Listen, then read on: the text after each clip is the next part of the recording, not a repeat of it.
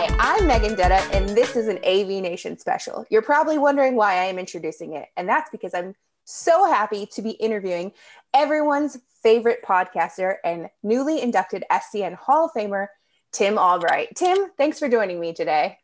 thank, thank you for having me on my own show. Okay. Is it a little awkward for you? I like it's it. It's a little well. There's two awkward things. First of all, I am not old enough to be in a Hall of Fame, but thank you very much for putting me in it. Uh, and yes, you're you're taking over, much like Bradford does. But go ahead. well, it's not about age; it's about what you've accomplished. There we go. And I like you, that. You've accomplished a lot. So let's start. Like, how did you get into AV? What kind of piqued your interest? Oh, um, so I I was in radio uh, for a long time. That was my first real career, and uh, I did morning shows, the vast majority of that. And uh, my wife and I had our first kid. It, mornings wasn't conducive for having a kid, so especially not a baby. And I was looking for a job, and um, came across one that involved my my former college where I went to school, and uh, it was a number of things, and and part of that was was uh, replacing projectors every year uh, during the summer, and that was basically kind of the extent of it. And that morphed into uh, learning how to design and install and program control systems, and, and I just kind of fell in love with it. Sorry, the dog is barking. That gives Mitchell something to do. Um, and okay, so when you started doing that, were you working as an integrator, an end user? No, I was a tech manager. Uh, I was a tech manager for a small community college in Southwest Illinois uh, called Lewis and Clark Community College, and and um, you know we we had a small team, had about 300 rooms that we that we were maintaining, and um, you know this was right before uh, the major market crashes of of the mid 2000s, so we had no money right? Uh, not that the state of Illinois ever has money, but we had less even then. Um, and since we were community college, we had even less than the than universities did. So you you kind of did you know you did the most with what you had, and so we learned how to do things, right? We we trained and thank God for manufacturer education, and I'll speak about that all day long because you know it really is what saved our butts um, in the 2000s because we were able to get educated uh, and Avixa InfoComm at the time uh, had education as well, and that's where I got my CTS the first time was was through that, and and you know um, really learned the the art of AV and the art of design and, and programming. I think that's a really key point is that it is an art. It's not just science and technology. There is an art to it. And so mm-hmm. what do you what do you what do you do to create those experiences and make it artful and not just here's the tech that I think you need? Well, it's it's simplistic, but it it's, it goes back to something Avixa has said for a number of years. And what is what are you trying to accomplish? What is the end goal? Right? What's the experience you want to have?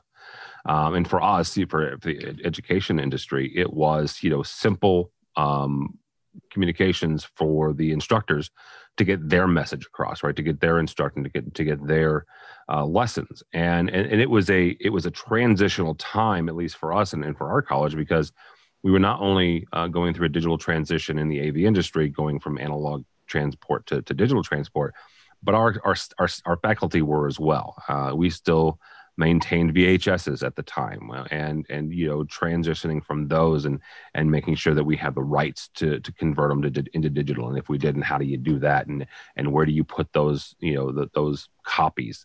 Um, but also helping them transition from uh, whether it was an overhead. And I swear to God, still as as late as, as 2010, we were we were maintaining overhead projectors, and I do mean the old school put a freaking you know piece of cellophane uh, on a, a, a, illuminated source, and, and you, you throw it up uh, up there, uh, helping those those those faculty transition to you know at least PowerPoint, right? Maybe not Prezi, maybe not something you know fancy, but at least PowerPoint um, you know, and we still, you know, there was there was we had one instructor uh, who was tenured, and so you you get damn near whatever you want, who was doing uh, slides still. So we had a a, a, um, a lecture hall that we were rehabbing completely from bottom to top, but still we had to maintain uh, the ability to play slides because one class, one class, one one hour class per semester, this instructor used slides, and so we had to put that into our design and, and made sure it was not only was it able to be seen on the on the projection screen, but we also had to be able to control it uh, which was a whole nother, you know, a whole nother learning curve. So speaking of control, that's kind of like your jam. I notice like you're always gung ho whenever we're talking about control. I go quiet and you go ham. Like you're so excited, your face lights up. So you start doing that there, and then did you move into a like a full time control position? Um, sort of. So from uh, the from Lewis and Clark, um, I joined an integration firm very briefly. Um, and buddies of mine, still friends of mine, uh, called Modern Communications out of, out of St. Louis, and and um, I uh, was joined them, uh, and shortly thereafter, I I kind of got headhunted, and I don't know if it was the fact that nobody realized I was looking for a job or what, but um, it was a uh, a, a uh, an independent programming house uh, called Innovad out of also out of St. Louis, and they said, "Hey, you should come work for us, and you should run everything." And I was like, well, I've never been an operations manager, and I'm not sure I'll ever be offered the job again. So uh, I took that, and and it was a fantastic experience. Uh, I learned a lot. I made an awful lot of mistakes, um, and learned from those as well. But but it was it was a great experience, and um, it was actually where I met uh, a number of folks, including uh, our buddy Jeremy Caldera, who he and I ended up on a job site together, and um, if you get me uh, drunk enough, I'll tell you about it. But it's it's one of those that it you know you go through years of therapy just to get over that job. Um, and uh, he and I ended up in New York together uh, on uh, the 18th floor of, of, some building in in you know downtown Manhattan. And uh, at, at, the end of that job, and and you know, we uh, we actually got purchased by an integration firm out of St. Louis, and still friends of mine today, John Laughlin and, and CTI, and um, it was during that transition that that he's you know saying hey we, we bought the company and this is what we want you to do. And, and he's doing some really great things and talking about some really exciting things. And, and i'm like that sounds great and i'm not going to do it. And um, it was one of those points in your life where you go okay you can you can turn left or, or turn right and uh, that is when i took AV Nation and said i'm going to do this full time and um, five years ago now, four or five years ago now, that that's it's been that way since. So we're recording this in 2020, but you're in the 2021 yes. Hall of Fame, which is thank you, thank you AV Nations. Yes. AV Nations 10th anniversary also occurs in 2021. So it's fitting. So how did you start AV Nation? You mentioned you started out part-time and it turned into full-time, but what gave you the desire to start this? Uh, we started in 2011 and, and, um, so the, the the short version is I I I grew I, I, my job was in radio. I loved broadcasting. I still do. It it gets in your blood. Um, my first job in radio was at KMOX in St. Louis. And if you're if you're um, familiar with the radio industry, that is one of three or four 50,000 watt AM stations. It's a, it's a blowtorch and it is the home of Jack Buck. It was the home of Harry Caray, just for the record, before he ever went to Chicago and ever became a Cubs broadcaster. He was a Cardinal broadcaster, just for the record. Uh, just for the record, nobody cares about that.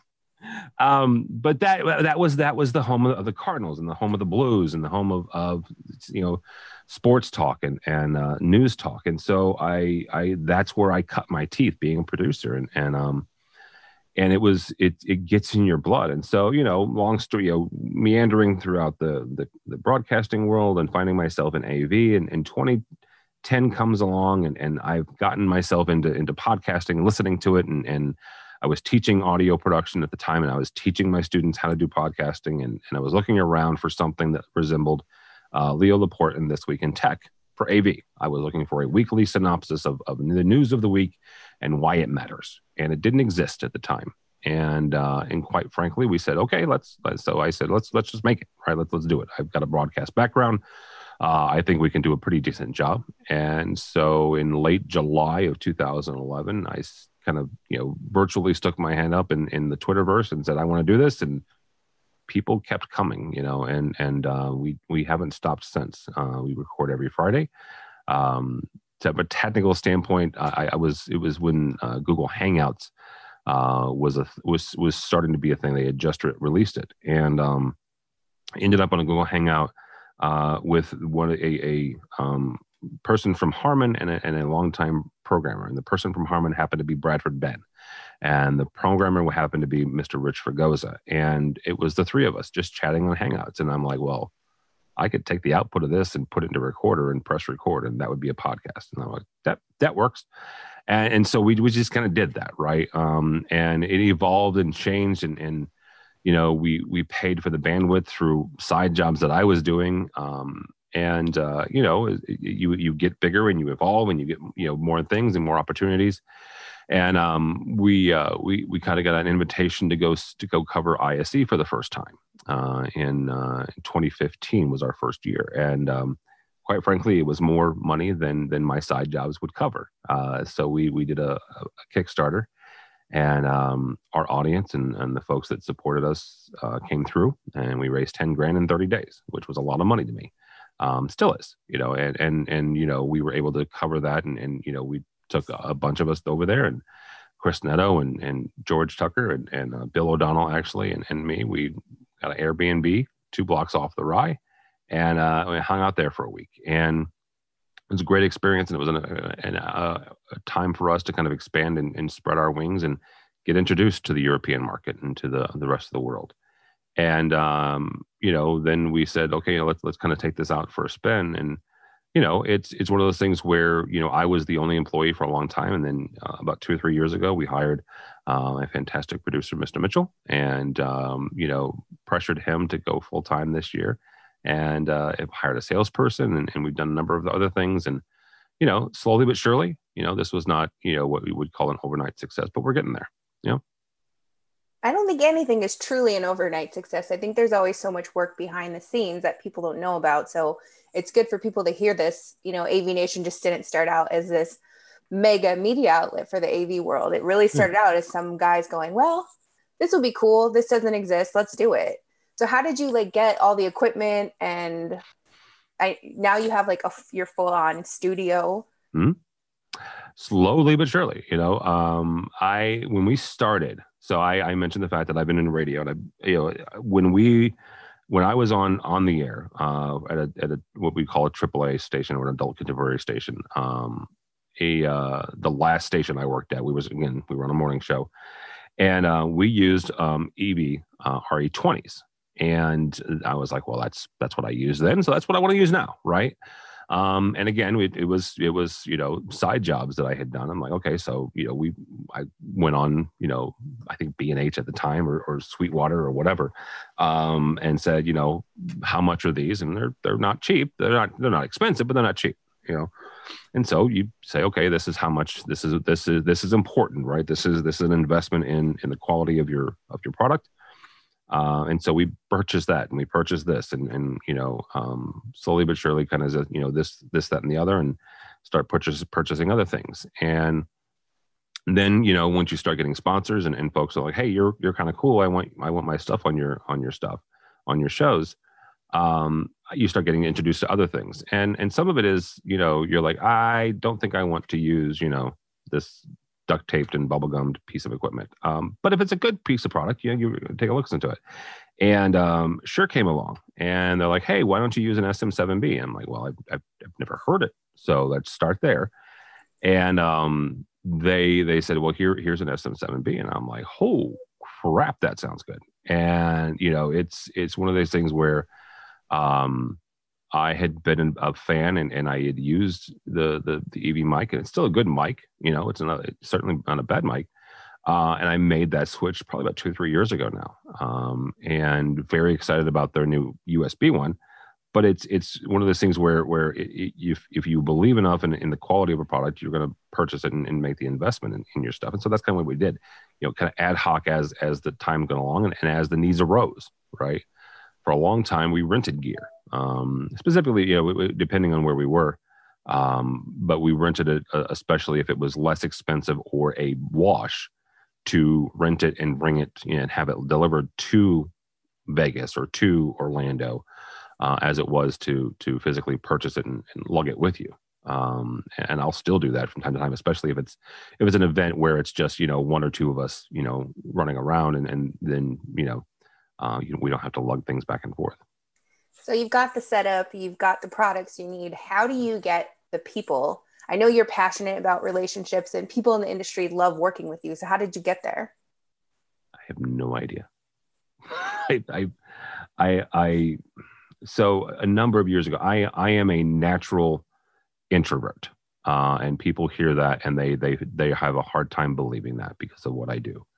Um, but I, I literally am I am a natural introvert, and, and that doesn't mean that I don't like people. It just my energy comes from sitting at home alone, you know, meditating and whatever, you know.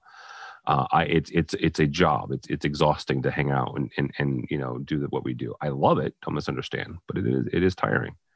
Um, but I I read um, how to win how to win friends and influence people probably about 20 years ago. And um, as a producer, again, that's what I was doing at KMOX. You have to reach out. You have to build those relationships, and it has nothing to do with.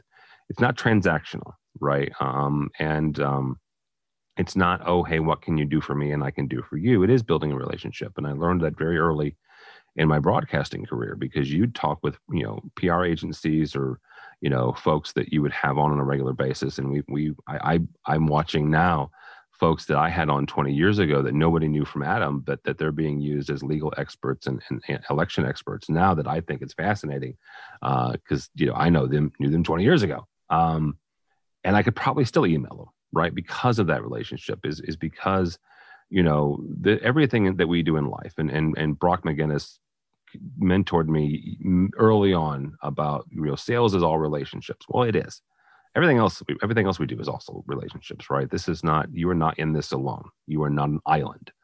Um, how you treat people and how you treat uh, your employees how you treat how you treat your friends and also how you treat the people who don't treat you well will come back to you.